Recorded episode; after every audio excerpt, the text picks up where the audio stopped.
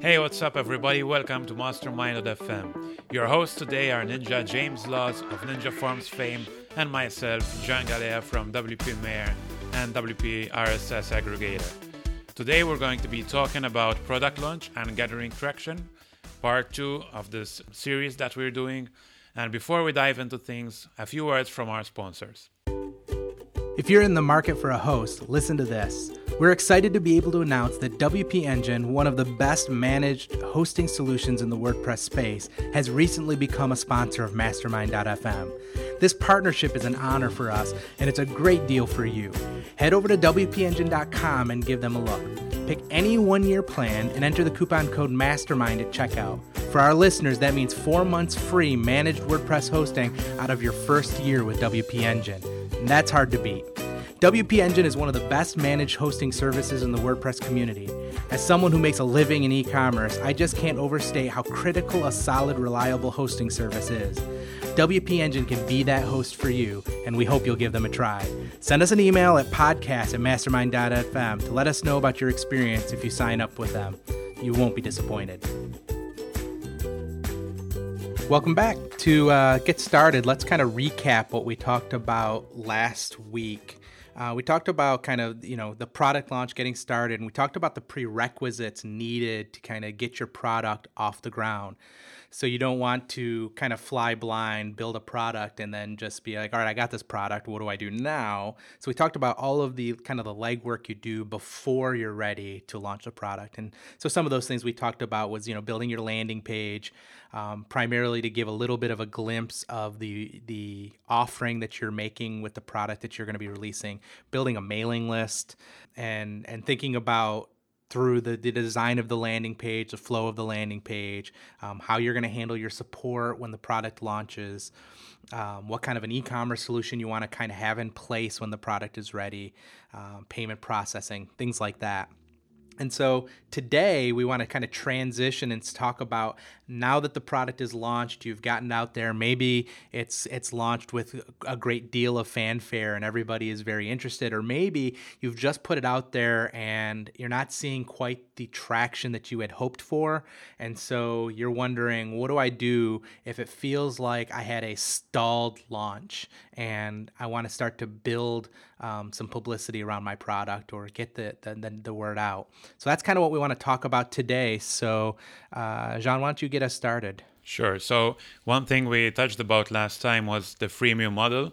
And so, having a free, uh, a free plugin on .org and offering the premium versions or extensions on your own website. And a perfect way to get things going is to see what people are telling you on, on .org on your plugin page.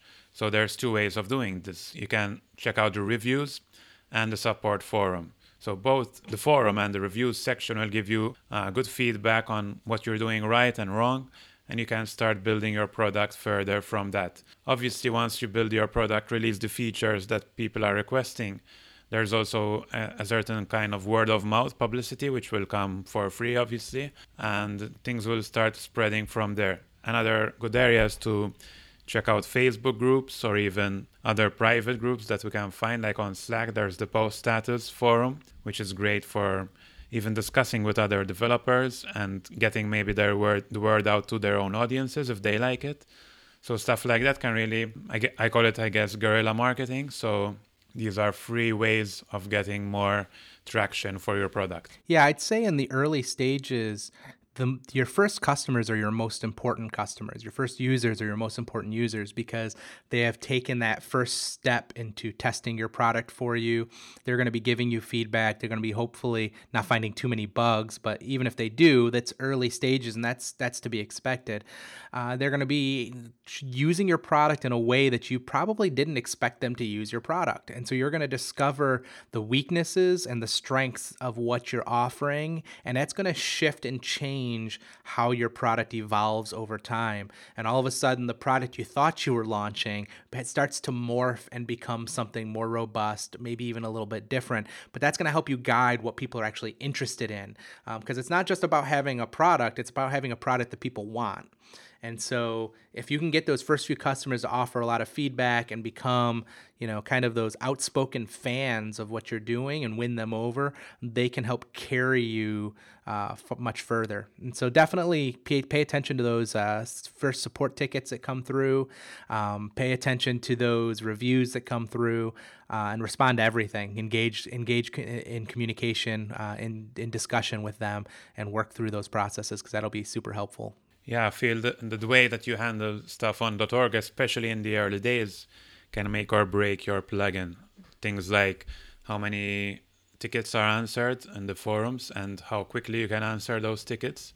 Even if you're doing all this for free in the early days, it's very important to just give it your best shot at answering tickets quickly and effectively. Yeah, part of what you're doing at this stage is building your reputation as a as somebody who offers a product. And so how responsive you are and that may not mean that you can solve every problem that they have immediately, but the fact that you are watching and engaging in the conversation is super important because it at least shows that you're listening, that you're interested, that you're paying attention uh, to to what's going on. And so that that's an important part of that state that that early stage of your product is is that that kind of that motivating factor of I'm involved, I'm engaged, I'm having communication, I'm having conversation with my users. So definitely. And obviously, there's also the pre-sales that can come in even via email. The way you handle those pre-sales tickets, not only at the very start of your plugin, but even when you're more established, is very important for increasing your bottom line. I mean, in our case, we get the kind of pre-sales we get typically revolves around high volume bulk licensing. So a person might want to buy, say, a hundred or five hundred site license, and obviously that's a good chunk of revenue right there. Having to make the decision probably between between our plugin and a competing plugin. So the way we respond will probably shift his decision towards the direction of another plugin. So it places a lot of importance on pre-sales and not only supporting paying customers, but even the, these prospective customers. Yeah, that's an important part. I think is the pre-sales comes in two forms, right? You have the person who call, comes to you asking questions about your paid offering. Can it do this? Can it do that? Can I get more licenses? Whatever the case may be. And those questions are super important. But another side of pre-sales are really those free support requests. Um, those are whether you think of them that way or not, they are pre-sales questions because depending on what that user needs in the future, how you reply to those requests will determine whether or not they feel they are dealing with a company they want to do business with.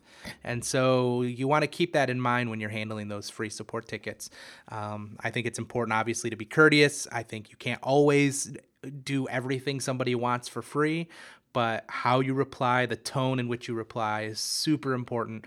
Uh, and I think does create probably goodwill between you and your free users and gives them more incentive to buy in the future. So one other thing I'd like to speak about is the plugin directory on .org. So I'm also interested in apps, mobile apps, and I frequently have a look at what's happening in the Apple App Store. And curiously, there's an entire industry revolving around the App Store in terms of search optimization. In fact, it's called ASO, uh, Apple Store Optimization or App Store Optimization. And it's kind of like SEO, but for the, specifically the Apple App Store. I haven't seen much of this kind of thing within within the WordPress community, targeting the .org plugin directory. However, lately we've been seeing a push in this di- direction, possibly because the plugin directory is being redone and it's currently undergoing a new design. And there are also some documented changes that have been exposed on posts like WP Tavern's post, and they've attracted quite a lot of feedback. Mostly negative, I must say, but also a few positive things that they're doing. So, James, I know you have some opinions about the new plugin directory. Maybe we can touch upon those. Yeah. So there, first of all, I want to say, uh, you know, kind of offer my thanks and kudos to those behind the the work that's being done uh, with the meta team and the redoing of the the plugin pages. It's it's it can be a thankless job because you have a lot of people with a lot of different interests in what happens with these pages.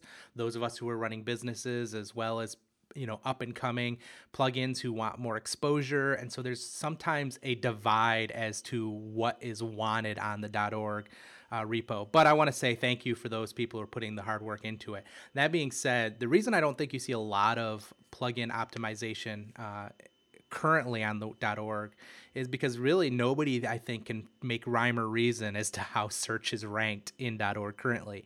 If you search for a term and you look at the plugins that are listed, you will probably be a little befuddled when you look at it going, I don't understand why this is number one and something on page five isn't on page one. Like it doesn't make any sense.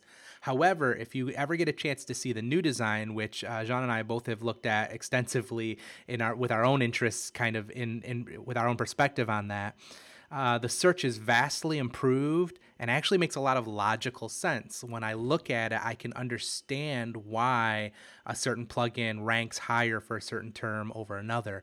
And because of that, I think you will start to see some maybe self professed experts say, hey, we'll help you optimize your plugin page to show up higher in search and in archives. Although I don't think that's going to be necessary.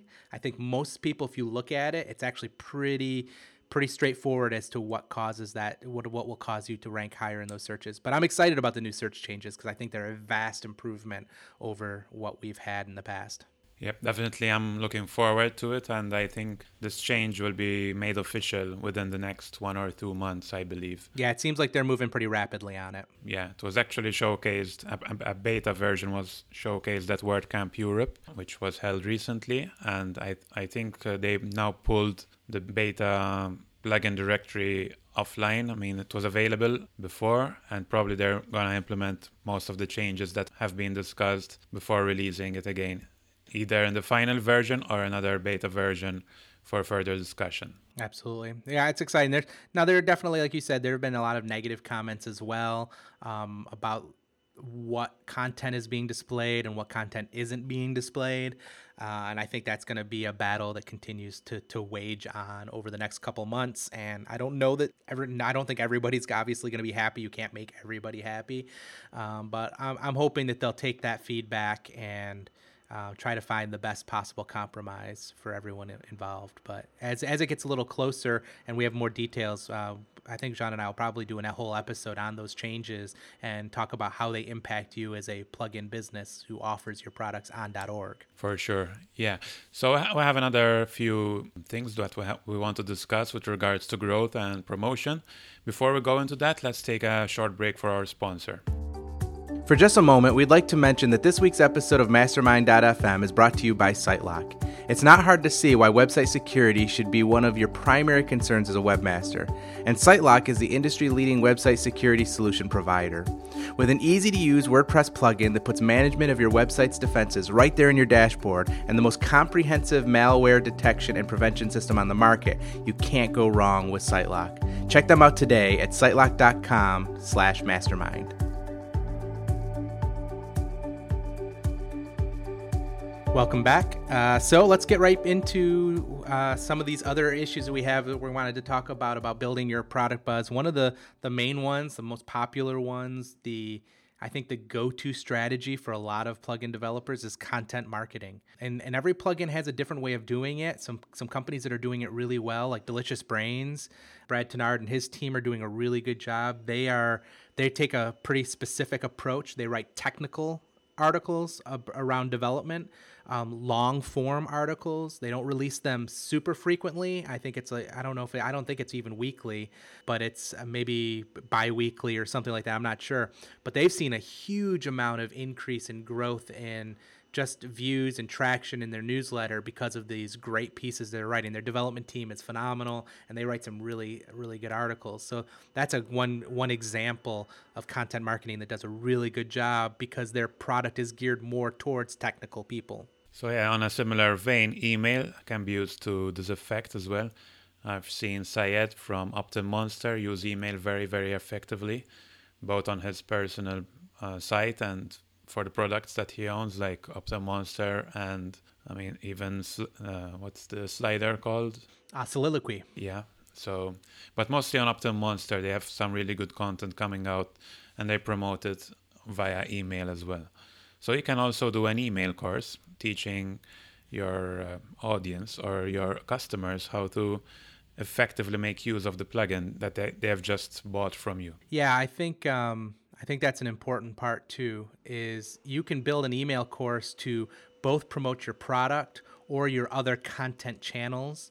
So we're working on an email course uh, for optimizing uh, web forms to increase conversion on on forms, and it'll be a four or five part email course uh, with the last goal to be, hey, why don't you check out our mailing list where we send out other helpful tips to building out, you know, improving your form solutions. Good. So let's let's take a look at affiliate marketing now. I know that uh, from WP Mayor we work with hundreds basically of plugin developers and theme developers who offer an affiliate uh, program. So that works and usually the plugin or the, the blog publicizing the plugin or theme and then earning a commission when people click through and buy the product from the vendor. This also can be offered to your existing clients. Um, we've had a lot of agencies, for example, contact us. Obviously, they want to use the plugin not only for themselves but for their clients. And every time they sell it to one of their clients, they'd like to get a small kickback for doing so. This works really well for us. So I don't know if James, do you have any experience on affiliate marketing too? Yeah, I think uh, I, I, think actually it's probably a, a, good topic for another episode where we just break down affiliate marketing solutions for setting up your affiliate program and some tricks to improve that process for you. That's something we're actually looking at right now is how to improve our affiliate process. Right now we have probably about 250 300 affiliates for uh, Ninja Forms and uh, right now, it's kind of on autopilot and just kind of doing what it what it does. But there are definitely some ways to optimize that and really improve the experience for users, uh, such as you know building out more personalized landing pages as people come into their site from those affiliates to really kind of so, kind of brand the relationship between you and those say power affiliates. You can offer higher percentages to power affiliates or those who are more likely to send more traffic to you things like that. Um, so there's affiliates are a great way. I know a lot of people don't like doing affiliates because they're like, I don't want to pay people to promote my product. But I've I come from the the opinion if you believe in your product, who cares how they got to you? like if somebody is promoting you and you believe that you offer good support and a good product, win them over when they get to you. Don't worry about necessarily how they got to you per se.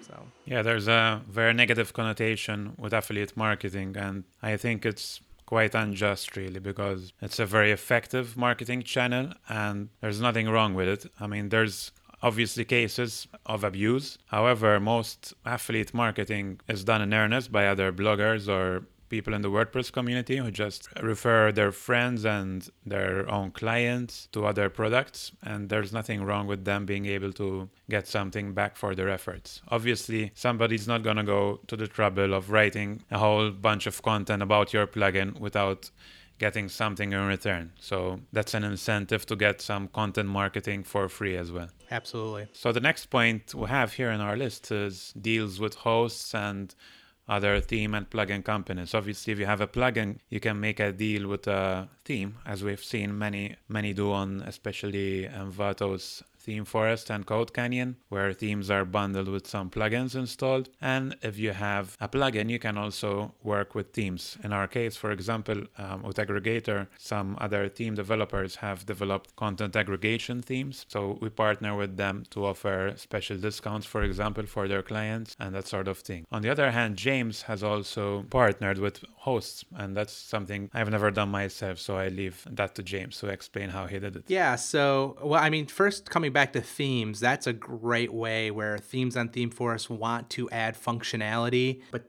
probably shouldn't bake it into their theme so that they can they can support your plugin uh, and work out of the box with it really, really well. So Ninja Forms does that with a lot of theme companies. Um, there's also companies like Astoundify and and stuff that are doing some really cool stuff there that are just have you know have really nice designs and integrate with Ninja Forms seamlessly. Up Themes and Parallelist are doing some really cool stuff with Ninja Forms and making sure those integrate well.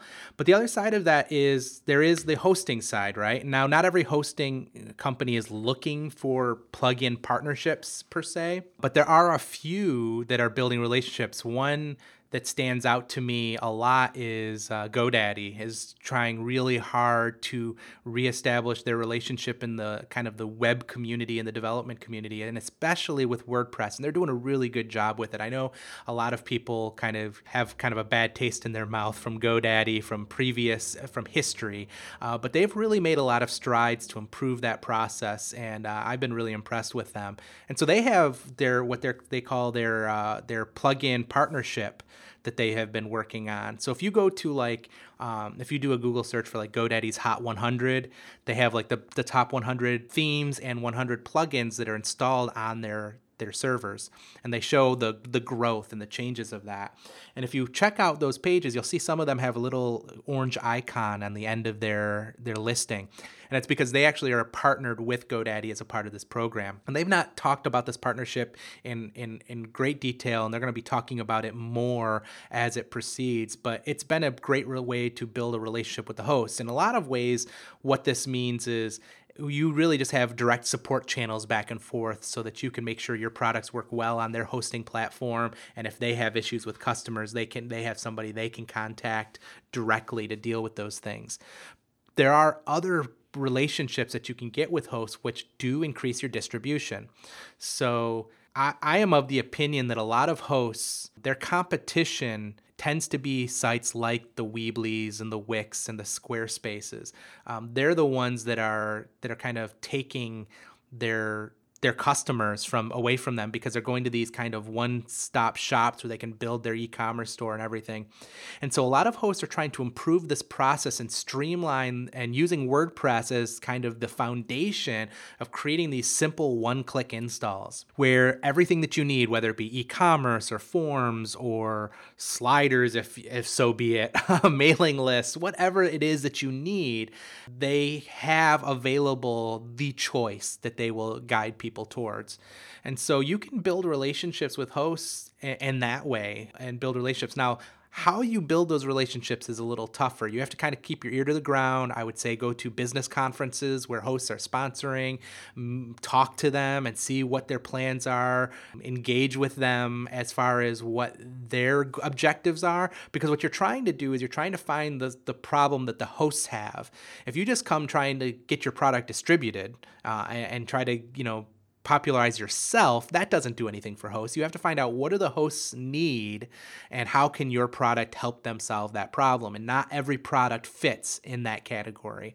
Uh, so hosts are, are technical. We've lucked out in that we have a product that is a, probably one of the most searched for terms from hosting companies who who have who offer integrations like this. And so many of them have either seeked us out or we've been in the right place at the right time to have those uh, conversations with them. But they were they all started at conferences. So like Pressnomics was was a big one where one of our conversations started where we built our first uh, our first hosting relationship.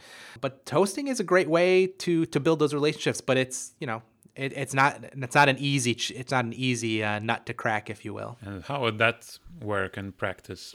when you make a deal with a host? Well, I mean, every deal is going to be different, right? So, uh, you know, I, I, I believe Side Sidekick Pro has a relationship with GoDaddy and and and some other solutions as well. I think with hostings, and that's kind of their. I believe they're kind of their niche into building their own distribution is working with hosts, and hosts love love that kind of a service because it helps their users use the product. If you're not familiar with Sidekick, it kind of gives you a walkthrough of plugins uh, and products and WordPress itself, and it's just kind of like you follow it through, and it gives you arrows and point, you know, and kind of guides you. So uh, it's kind of a self-guided tour, which is really kind of a neat experience. So you know they have a deal. I'm sure i don't, I don't know anything about their deal uh, what it looks like but some deals are going to be financial where they maybe they want to be a power affiliate and they want a high percentage of sales that they drive towards you. Um, others are just they want to offer a quality service and they just want to know that you're going to support the product and support their customers and they want a direct line of communication with your development team so it's going to be different with every host. It depends on what the host's objectives are uh, as to what to, how that deal gets framed. That's very interesting. I think we'll see more of these happening as we go along, and WordPress itself starts facing some tougher competition from Wix and other systems as well. Absolutely. So another another thing you can do is install some plugins on your actual e-commerce system, be it EDD or WooCommerce or whatever you're using. Stuff like abandoned cart and the relate, related products plugin. So basically, the related products work in the same way as Amazon, where you get suggested other products that people have bought similar to what you have in your cart at the moment. And stuff like the abandoned cart plugin can actually detect abandoned carts, check the email that was left in the abandoned cart, and offer a discount or just contact the person and remind them about that abandoned cart. These are things that are used on most e commerce websites in general, and obviously it's good to use the same tactics within your WordPress plugin business. Yeah, we definitely experiment with a lot of these things, uh, both abandoned carts and cross promoting.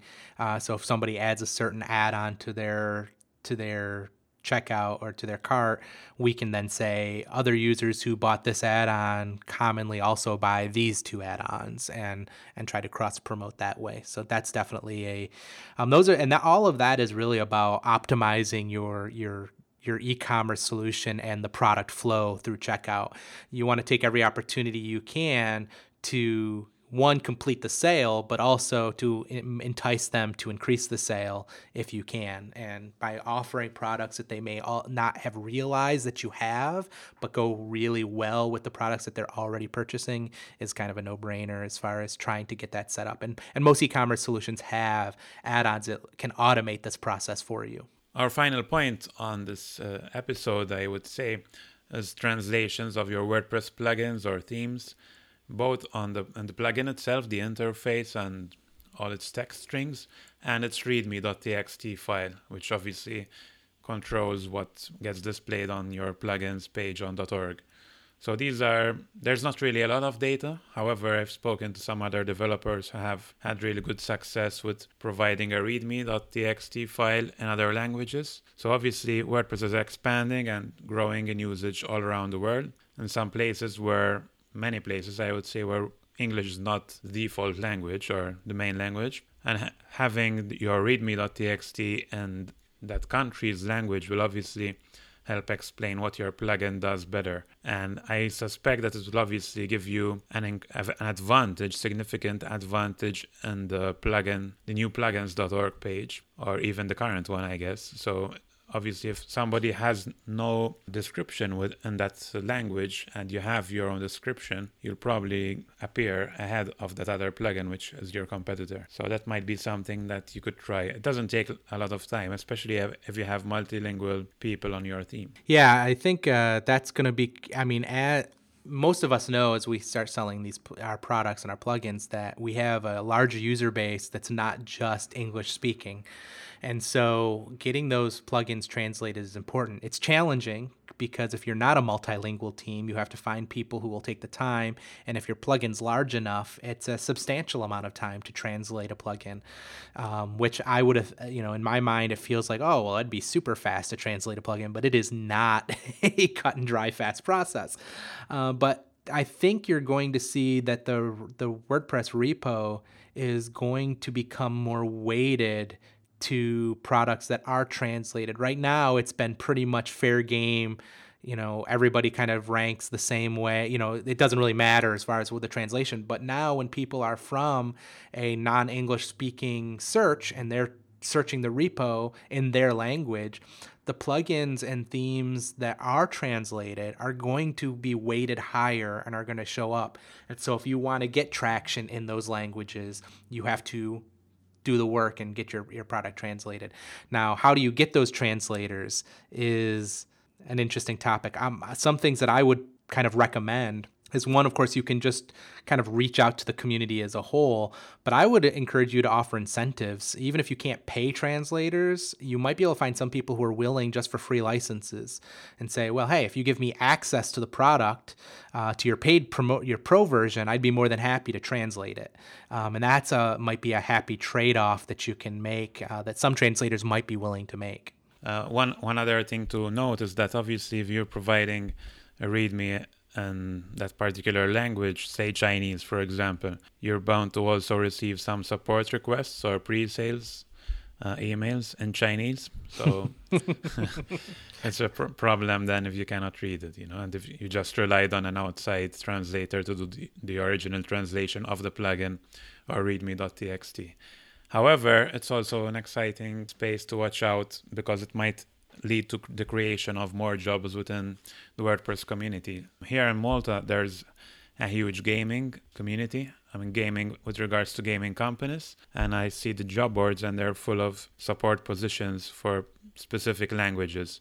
And that means that people who have maybe no experience with WordPress but just want to work as a dedicated support person can suddenly be very useful to plug in companies specifically for the, the language they speak. Yeah, I think that I think that's a very exciting area of, of product development and management. I, I, I look forward to the day, right, of hiring somebody who speaks Chinese to translate your your plugin and then engage them in the community and say, what if you hired them to actually handle the Chinese support of your product? So now all tickets that come in that are in Chinese can be filtered to that particular person and they can earn extra money supporting the product as well.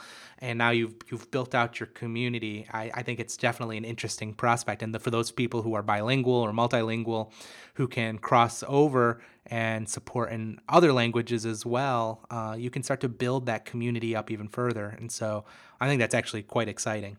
Yeah, and there are already plugins that are doing this. Sure. Like WPML, obviously, because they're a multilingual plugin.